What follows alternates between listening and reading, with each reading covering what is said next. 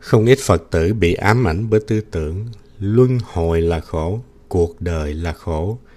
Vì vậy, họ đã dùng chữ khổ để làm thành một trong ba pháp ấn.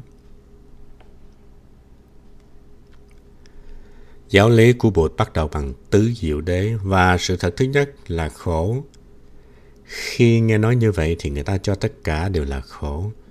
Nhưng Bụt không chỉ nói về khổ, vì theo giáo lý tương tức thì hãy có khổ thì thế nào cũng có vui. Nếu không có vui thì làm sao có khổ, cũng như nếu không có tay trái thì làm sao có tay phải. Đó gọi là lý tương đại. Cái này có vì cái kia có. Vì vậy hãy có khổ thì ta biết là có vui, hãy có vui thì có khổ. Vì bị ám ảnh bởi ý niệm khổ cho nên những Phật tử đó không thấy được sự thật thứ ba là vui, tức sự diệt khổ. Sự thật thứ ba là diệt, là sự vắng mặt của khổ, mà sự vắng mặt của khổ tức là sự có mặt của vui, cũng như sự vắng mặt của bóng tối là sự có mặt của ánh sáng. Như vậy tại sao không có vui mà chỉ có khổ trong pháp ấn chứ? Khổ là sự thật thứ nhất và sự thật thứ hai là có con đường đưa tới khổ, tức là một lối sống đem lại cái khổ. Trước hết là tà kiến, thấy tất cả là thường và có một cái ngã. Nhưng đối lại với cái khổ là cái vui và ta có con đường để đi tới cái vui, đưa tới sự diệt khổ tức là sự thật thứ ba. Cái vui là sự thật thứ ba và con đường vui là sự thật thứ tư. Hiểu giáo lý tứ diệu đế như thế nào để bị ám ảnh bởi một sự thật mà không thấy rõ được những sự thật khác, đó là một sự mất thăng bằng. Nhất là khi người ta nghĩ phải nhắc đi nhắc lại, đời là khổ, đời là khổ, thì mới chứng ngộ được đạo. Vì vậy, người ta đã đưa khổ vào làm một trong ba pháp ấn. Tam pháp ấn, vô thường, vô ngã, niết bàn đi chung với nhau một cách tuyệt hảo với hai bệnh viện tích môn và bản môn. Trên bệnh viện tích môn thì có thường và ngã. Trong bản môn có vô thường và vô ngã đưa tới niết bàn. Quán chiếu về vô thường, vô ngã thì sẽ thấy tương tức, trung đạo, duyên sinh và sẽ tiếp cận được với Niết Bàn. Vì vậy, tam pháp ấn mà không có Niết Bàn là rất thiếu sót. May mắn cho chúng ta là còn lại Kinh Chanda, tức kinh thứ 262 của Tạp A Hàm. Kinh này nói về thầy Chiên Đà sau khi Bụt mới nhập diệt. Thầy Chiến Đạt tới vườn Lộc Uyển để tìm học. Ở đó, thầy gặp rất nhiều vị thượng tọa và thầy đã hỏi những vị ấy về yếu nghĩa của Phật Pháp. Thầy nào cũng lặp lại tam pháp ấn là vô thường, vô ngã và niết bàn. Câu vô thường, vô ngã, niết bàn được lặp lại 4 đến 5 lần trong kinh. Vô thường, vô ngã, niết bàn là một công thức. Lúc đó Bụt mới nhập diệt và các thầy còn nhớ rất rõ ba dấu ấn của Phật Pháp. Chư hạnh vô thường, chư Pháp vô ngã, Niết bàn, tịch tỉnh. Một điều rất buồn cười là trong tạng ba Pali, người ta đã bỏ đi cái chữ Niết bàn ở trong kinh, nhưng cũng không dám thêm vô chữ khổ. Vì vậy, kinh Chan Đà của tạng Pali chỉ nói tới hai pháp ấn là vô thường và vô ngã. Và trong các bản chú giải người ta có giải thích lý do tại sao không đưa khổ vô tam pháp ấn. Người ta sợ nếu đưa vô chữ khổ thì hóa ra Phật Pháp cũng là khổ, Tư Diệu Đế cũng là khổ, Bát Chánh Đạo là khổ và Niết Bàn cũng là khổ, Thánh Tăng cũng là khổ, Bụt cũng là khổ. Nếu đọc kinh chiên đà trong Tạp A Hàm, ta sẽ thấy công thức chư hạnh vô thường, chư pháp vô ngã, niết bàn, tịch tỉnh được lặp lại nhiều lần. Kinh này là một bảo vật vô giá. Cấu trúc của kinh rất chặt chẽ. Các thượng tọa đã lặp đi lặp lại câu đó nhiều lần cho nên người ta không dám thay đổi. Chứng cớ thứ hai là trong Đại Trí Độ Luận, một bộ luận của Thầy Long Thọ cũng nói Tam Pháp Ấn là vô thường, vô ngã và niết bàn. Trong khi đó thì truyền thống Nam Tông cho Tam Pháp Ấn là vô thường, khổ và vô ngã. Ngày xưa thầy A Nan có bổn phận phải trùng tuyên lại những điều Bụt dạy để các thầy khác học. Các vị kinh sư phải học thuộc lòng những lời Bụt dạy vì ngày xưa chưa có máy thu thanh, chưa có giấy bút để viết xuống. Thầy Anan nghe các thầy lặp lại không đúng thì thầy phải sửa. Trong suốt thời gian làm thị giả cho Bụt, thầy Anan đã làm công việc là sửa lại những chỗ trùng tuyên sai của các thầy khác. Bây giờ, thầy Nhất Hạnh cũng làm công việc của thầy Anan. Thầy Nhất Hạnh là sự tiếp nối của thầy Anan. Thấy có những trùng tuyên nào sai thì thầy tìm cách sửa lại. Bụt không nói như vậy. Thì A Nan không trùng tuyên như vậy. Đó là do mình nhớ lộn, mình đặt sai chỗ mà thôi. Sau này nếu có ai hỏi mình là ai mà dám sửa kinh của Bụt thì mình trả lời là mình không sửa kinh của Bụt, mình chỉ làm việc của thầy A Nan. Thấy lặp lại sai kinh của Bụt thì mình sửa kéo tội cho Bụt. Trong kinh 22.59 của Tương Bộ Kinh có một đoạn và đoạn này xuất hiện rất nhiều trong các kinh một khi đã trùng tuyên sai thì sai hết cả toàn bộ. Trong kinh, Bụt hỏi các thầy. Này các thầy khất sĩ, các thầy nghĩ sao? Sắc là thường hay vô thường? Bạch Đức Thế Tôn, sắc là vô thường. Thọ, tưởng, hành và thức là thường hay vô thường? Bạch Đức Thế Tôn là vô thường. Nhưng tới đây thì ta thấy có một con sâu Vậy những gì vô thường là khổ hay lạc? Bạch Đức Thế Tôn là khổ. Đưa khổ vào đây là sai. Đáng lý phải nói tới vô ngã mới hợp lý. Trên bệnh viện lý luận, nếu không chấp nhận vô thường thì thôi, còn nếu đã chấp nhận vô thường thì ta phải chấp nhận vô ngã. Ngã là cái gì thường còn, không biến hoại, là một linh hồn bất diệt, nhưng nhìn vào năm uẩn thì ta không thấy có cái gì thường còn bất diệt cả. Trong cảm thọ, tri giác hay là tâm hành của ta cũng không có gì là thường còn bất biến cả. Nếu tin có một linh hồn bất tử để luân hồi, để tạo nghiệp và nhận chịu quả báo, thì ta không thật sự tin vào vô thường. Nếu có linh hồn bất tử đi ngang qua không gian và thời gian, thì đó là thường. Vì vậy, chấp nhận vô thường là chấp nhận vô ngã.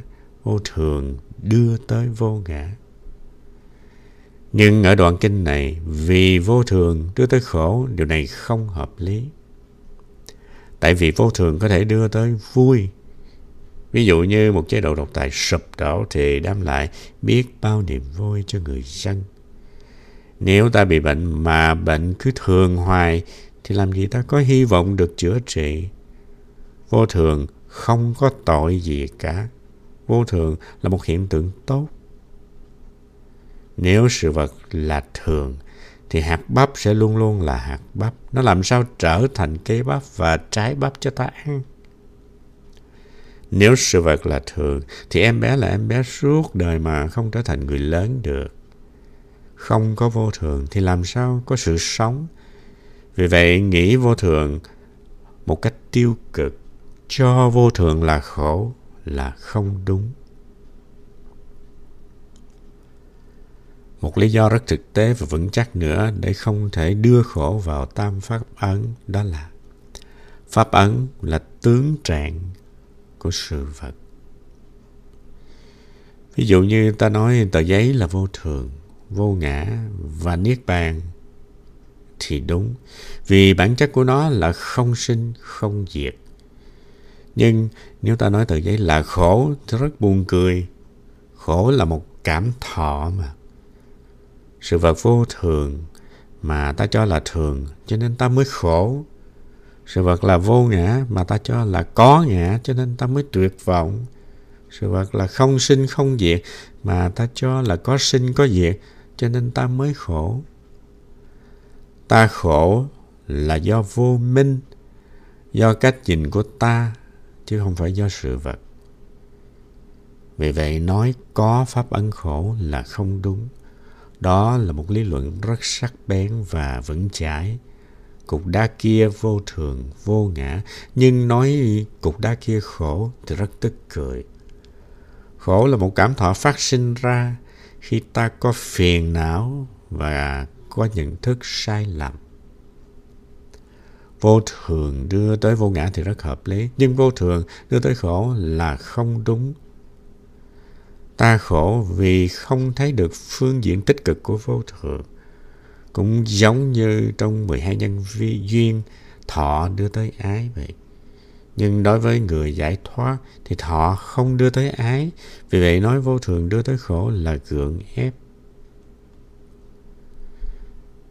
Vậy thì những thứ vô thường luôn luôn biến dịch trong từng sát na ấy. Mình có thể nói cái này là tôi, cái tôi là cái này, cái này là của tôi, tôi là cái này, cái này là cái ngã của tôi không? Bạch Đức Thế Tôn, không. Đoạn này được lặp lại gần cả ngàn lần trong các kinh. Hãy sai một chỗ, lặp lại thì sai toàn bộ trong tất cả các chỗ khác. Và người ta đã để vô thường, khổ, vô ngã thành tam pháp ấn. Đã lên lâu chúng ta phải minh oan cho một và ta có chứng cớ rất hùng biện. Trước hết ta có công thức vô thường, vô ngã, niết bàn trong kinh chiên đà mà tất cả các thượng tọa ở vườn Lộc Uyển đã lặp đi lặp lại khi thầy chiên đà tới hỏi. Thầy nào cũng nói yếu chỉ của Phật Pháp là vô thường, vô ngã và niết bàn. Ta thấy có hai bình diện tích môn và bản môn rất rõ ràng. Còn trong công thức vô thường, khổ vô ngã thì chỉ có bình diện tích môn mà không có bình diện bản môn. Nếu không có niết bàn thanh tịnh an lạc thì đó không phải là Phật giáo. Phật giáo Nam Tông nói rất nhiều về niết bàn nhưng không đưa niết bàn vào làm một trong ba dấu ấn. Bây giờ chúng ta tân tu lại đoạn kinh trên để phục hồi lại chân lý của Bụt. Này các vị khất sĩ, các thầy nghĩ sao? Sắc là thường hay vô thường? Bạch Đức Thế Tôn vô thường. Thọ tưởng hành và thức là thường hay vô thường? Bạch Đức Thế Tôn vô thường. Vậy thì những gì vô thường luôn luôn biến dịch trong từng sát na ấy, ta có thể gọi chúng là những cái ngã hay không? Ta có thể nói rằng cái này là của tôi, cái này là tôi, cái này là một cái tôi hay không? Bạch Đức Thế Tôn không. Này các vị khất sĩ, quán chiếu về vô thường, vô ngã, người hành giả đạt tới cái thấy không sinh, không diệt, không có, không không, không tới, không đi, không thường, không đoạn. Đó là Niết Bàn. Đó là sự lắng dịu. Đó là sự giải thoát mọi niềm đau. Đó là niềm vui cứu cánh. Đây là đoạn văn chúng ta tái lập lại để cúng dường lên Bụt. Nó đi đúng với giáo lý của Bụt một trăm phần trăm, không có tỳ vết. Đây là công trình của Thầy A Nan và chúng ta là sự tiếp nối của Thầy để phục hồi lại tam pháp ấn. Tứ diệu đế bắt đầu bằng việc xác nhận sự có mặt của khổ đau, nhưng không phải tứ diệu đế chỉ nói về khổ đau. Sự thật thứ ba là diệt, có nghĩa là sự vắng mặt của khổ đau, cũng có nghĩa là sự có mặt của sự lắng dịu và của hạnh phúc, kể cả hạnh phúc của Niết Bàn. Nhưng cái ám ảnh về khổ đã làm khuất lấp sự thật ấy, cho đến nỗi người ta có khuynh hướng cho tất cả là khổ mà quên rằng trong cái tất cả ấy có Bụt, có Pháp, có Tăng, có con đường đi về Niết Bàn an lạc. Những cái ấy đâu phải là khổ, cho nên nói tất cả là vô thường, vô ngã thì đúng, mà nói tất cả là khổ là không đúng. Cái ám ảnh này do thái độ giáo điều cố chấp mà có. Nó đi cả vào trong kinh văn và trong phép hành trì. Đạo nhân thanh cố khởi, nghĩa là nếu thành đạo được, cũng do mình lặp đi lặp lại cái công thức. Cái này là khổ, cái này là khổ. Phải than khổ như thế nhiều lần trong ngày thì mới mong thấy được con đường bát chánh đạo. Vì vậy khổ là thức ăn nuôi bát chánh đạo. Đọc đoạn kinh văn Tăng Tu trên ta thấy mọi chữ, mọi câu đều có tính liễu nghĩa, không đưa lại cảm giác tiêu cực, bi quan và sự hiểu lầm như khi ta đọc đoạn trước. Vì vậy phục hồi được tam pháp ấn rất là quan trọng. Với sự sàng lọc như cái thấy về 12 nhân duyên và tam pháp ấn, ta có thể bắt được rất nhiều con số rợm từ bên ngoài đưa vào và từ sự bất cẩn trong quá trình truyền thừa đưa xuống. Hãy trùng tụng sai lầm một lần là sự sai lầm trở thành đồng bộ giống như trong máy tính vậy. Cho nên đã có không biết bao nhiêu là sai lầm và mâu thuẫn trong đại tạng. Vì thế, chư tổ đã can dặn y kinh giải nghĩa tam thế Phật oan. Bụt đã bị oan nhiều rồi ta phải sử dụng những phương pháp khoa học như khảo cổ học và văn bản học để minh oan bớt cho ngài